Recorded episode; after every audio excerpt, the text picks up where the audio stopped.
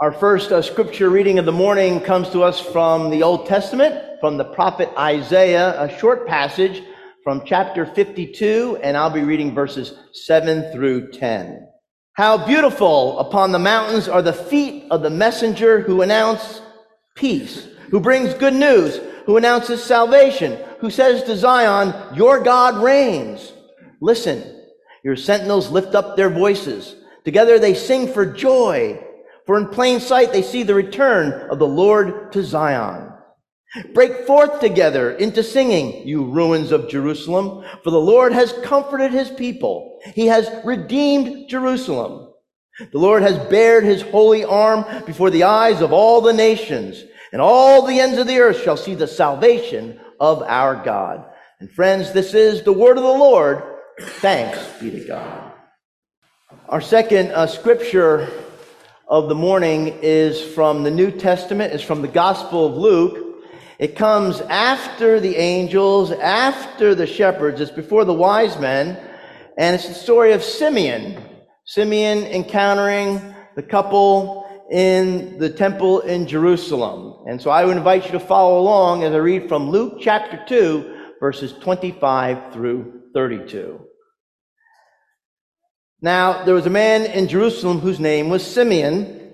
This man was righteous and devout, looking forward to the consolation of Israel, and the Holy Spirit rested on him. It had been revealed to him by the Holy Spirit that he would not see death before he had seen the Lord's Messiah. Guided by the Spirit, Simeon came into the temple, and when the parents, that be Mary and Joseph, brought in the child Jesus to do for him what was customary under the law, Simeon took him in his arms and praised God, saying, Master, now you are dismissing your servant in peace according to your word. For my eyes have seen your salvation, which you have prepared in the presence of all peoples, a light for revelation to the Gentiles, and for glory to your people, Israel. And friends, this too is the word of the Lord. Thanks be to God. Once again, would you pray with me? Lord God, we pray that you would open our hearts and our minds and our eyes to see the awe and wonder of the story that comes to us at Christmas. May we be open to you speaking to us in a way that would captivate our hearts and minds so that we may leave here being proclaimers of the good news that Jesus Christ is Savior and Lord. We pray it and ask it in his name. Amen. Well, our theme this morning is the Christmas carol, Joy to the World. And it all began when a young teenager by the name of Isaac Watts told his father that he did not like the hymns that they sing in church. And so his father said to Isaac Watts, if you don't like the hymns that we sing in church, then why don't you write better ones? So Isaac Watts sat down and he wrote a hymn that they sang that next Sunday in church. It wasn't half bad. For the next two hundred twenty-two consecutive weeks, Isaac Watts wrote a new hymn that was sung in his church on Sunday. All totaled, Isaac Watts wrote about seven hundred fifty hymns. We have sung some of them here at Chestnut Level, such as, I Sing the Mighty Power of God, When I Survey the Wondrous Cross, and Our God, Our Help in Ages Past. What seems to be missing these days is Christmas joy. Now, Isaac Watts, at the age of forty-five in seventeen nineteen, penned the four verses we know as Joy to the World. But what seems to be missing these days is that joy, that Christmas joy. You know, this holiday season, we so enjoy reading the letters that children like to write to Santa. Dear Santa, there are three little boys who live in our house. There is Jeffrey, two, David, four, and Norman, seven. Jeffrey is good some of the time, David is good some of the time, and Norman is good all of the time. I am Norman. Dear Santa, last year I asked for a new baby brother. This Christmas, I want you to take him back. Love, Susan. One woman was giving a T V interview, and she was asked if she was looking forward to going back home for Christmas. And talking with anger in her voice about her mother, she said, "I get nauseous every time I see the Toledo city limits road sign." Well, believe it or not, the church has not always been very comfortable in celebrating Christmas. In fact, back in sixteen forty-four, legislation was passed in England that outlawed the celebration of Christmas, as town criers would walk through the streets proclaiming this message: "The observance of Christmas and other superstitious festivals will not take place. Businesses will remain open. Decorations are banned." And so there were secret Christmas celebrations. And they were held until the government broke them up and threw the offenders in jail. Now, in this country, the celebration of Christmas did not become customary until the latter part of the nineteenth century. The immigrants who flooded our shores carried some of their traditions with them. The Germans brought over the Christmas tree. The Irish brought over the idea of festivity. The Catholics of Eastern Europe brought the radical idea of taking a day off to celebrate Christmas. As you might imagine, it didn't take too long before Christmas became this all-American, wild, unstoppable, unmanageable, overly commercialized extravaganza. You know, there's the Christmas that is in our minds, and then there's the Christmas that really is. There is Christmas happiness, and there is Christmas joy. And Isaac Watts understood the difference. At the age of fifteen, Isaac Watts contracted smallpox. The disease left him scarred and his face disfigured. At the age of twenty-nine, he began his career as a pastor, but that smallpox fever returned. He barely survived, and this time it left him disabled. He was forced to abandon his career, and he was unable to make a living on his own. And so a family took him in and gave him food and gave him lodging in exchange for Isaac Watts tutoring their children. Now, here's a question. How did a man who experienced so much personal pain, suffering, and degradation ever write a song like Joy to the World? I think that Isaac Watts understood that there is indeed a big difference between happiness and joy. Happiness is external. Happiness is derived from the root hap, meaning circumstance. Happiness depends upon our circumstances. Happiness depends upon our happenings. And if our happenings don't happen to happen the way we want them to happen, guess what? We ain't happy. We love those storybook scenes that have a snowy Christmas with a happy, warm, harmonious family sitting around our dinner table or around a fireplace. But then there's that cold water reality that splashes us in the face. The financial strain that we experience in the midst of this season of shopping and trying to find the perfect gift. There are health issues that make it a challenge for us to even enjoy this season. There's the disappointment of feeling overworked, underpaid, and underappreciated at your job. There's the fragmentation of divorce that brings a, a different kind of Christmas, like shuttling kids back and forth, coordinating holiday plans with grandparents, and negotiating with your ex. There's that favorite chair where a spouse or a parent used to sit, but now, now it is empty. And then globally, there's violence and terrorism all around the nation of Israel. When you add all those things up, happiness goes right out the window. But joy, joy is totally different from that. Joy is not an emotion based on our current circumstances. Joy begins inside of us and then works its way out in how we live. The Christian author Larry Crabb has written, "Brokenness is realizing God is all we have. Hope is realizing God is all we need. Joy is realizing God is all we want." Now, if there's ever a place where we should go joyously overboard, it is in our celebration of the birth of Jesus Christ. Jesus said, I have come that my joy may be in you and your joy may be complete. So why is it then that this time of year there are so many Christians walking around who look like they were baptized in vinegar? The late Irma Bombeck wrote a column one time about our joylessness and our uptightness occurring in, of all places, the church. Here's what she wrote. In church the other Sunday, I was intent on a small child who was turning around smiling at everyone. He wasn't gurgling, spitting, humming, kicking, tearing the hymnals, or rummaging through his mother's handbag. He was just smiling. Finally, his mother jerked him about and in a stage whisper that could be heard in a little theater off Broadway said, "Stop that grinning! You're in church!" With that, she gave him a belt.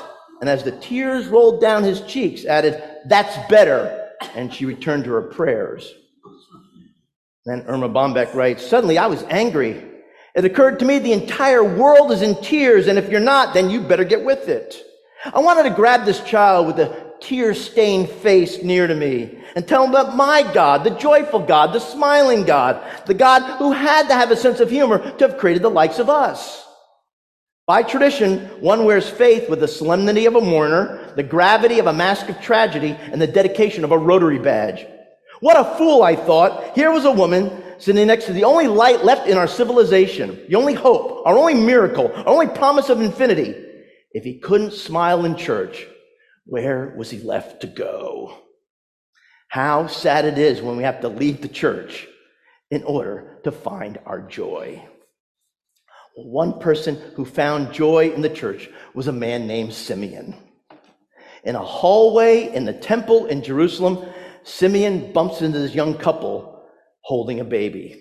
And this grandfatherly gentleman who has face as wrinkled as used tinfoil grins, and he reaches out and he takes that couple's baby boy into his arms.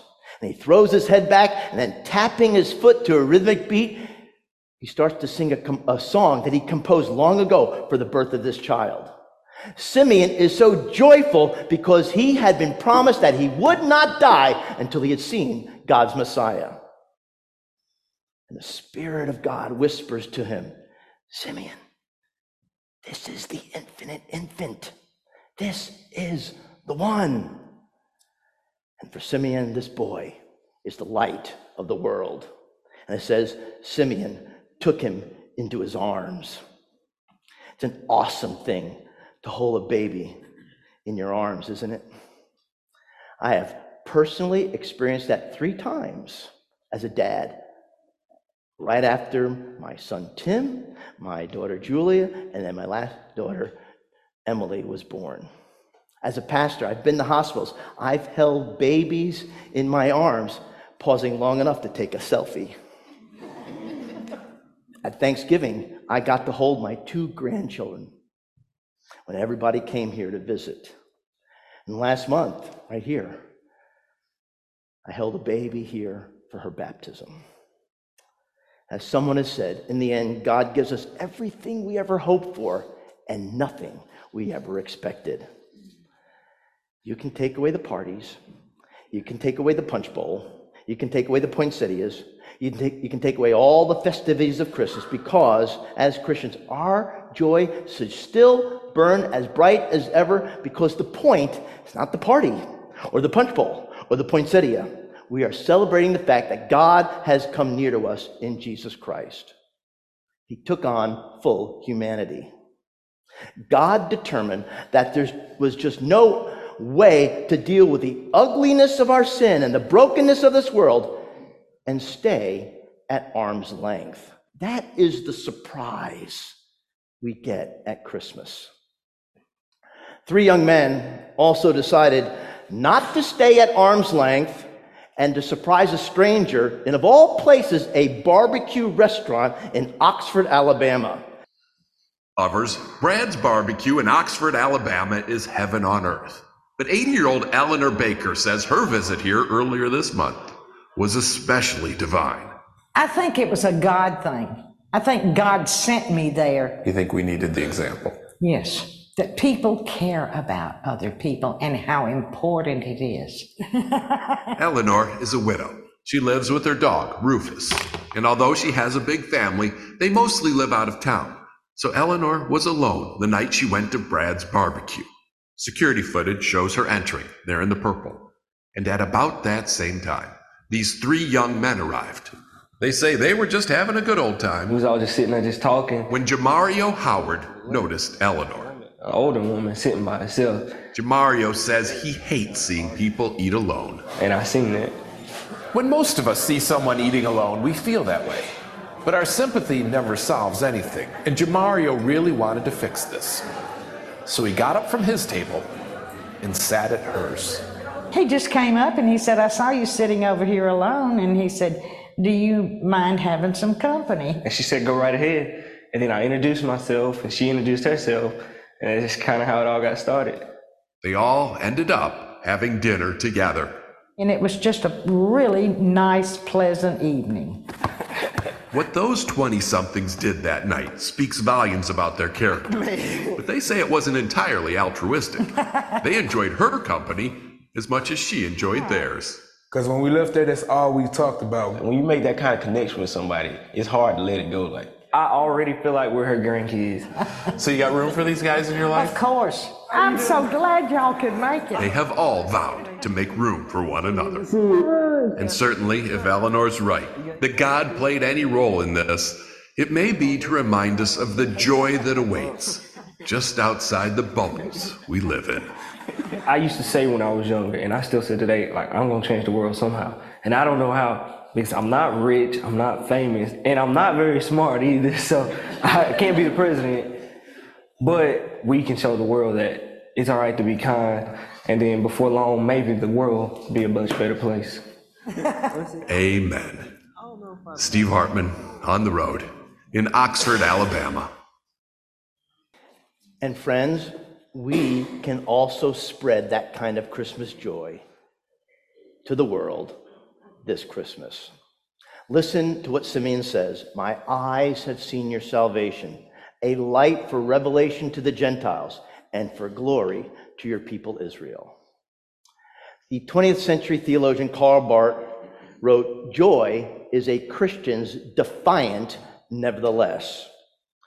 And I don't know if this is true for you, but I imagine it's true for somebody out there, somebody watching online, that this year you might not be having a very good Christmas.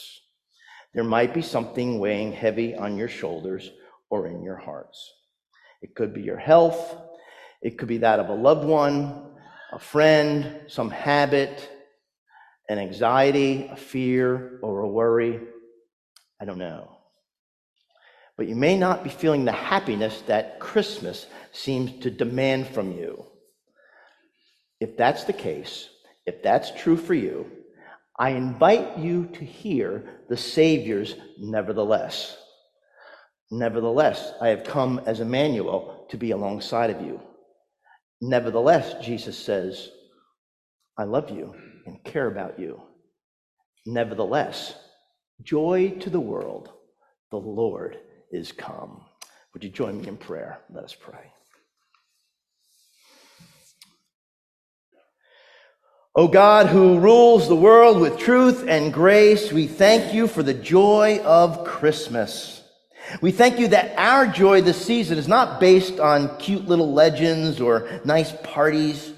It does not even depend on the giving and receiving of material things. Our joy is grounded in the wonders of God's love and from the blessing of salvation that comes to us through Jesus Christ. We pray that the world would know that we are Christians by our joy. Be our joy, O God. Be our defiant nevertheless. And may this joy become contagious, irresistible, and irrepressible, because it comes from the glories of your righteousness and the living presence of our Lord Jesus Christ, who is Emmanuel, God with us. And we pray these things in the name and joy of Jesus Christ. Amen.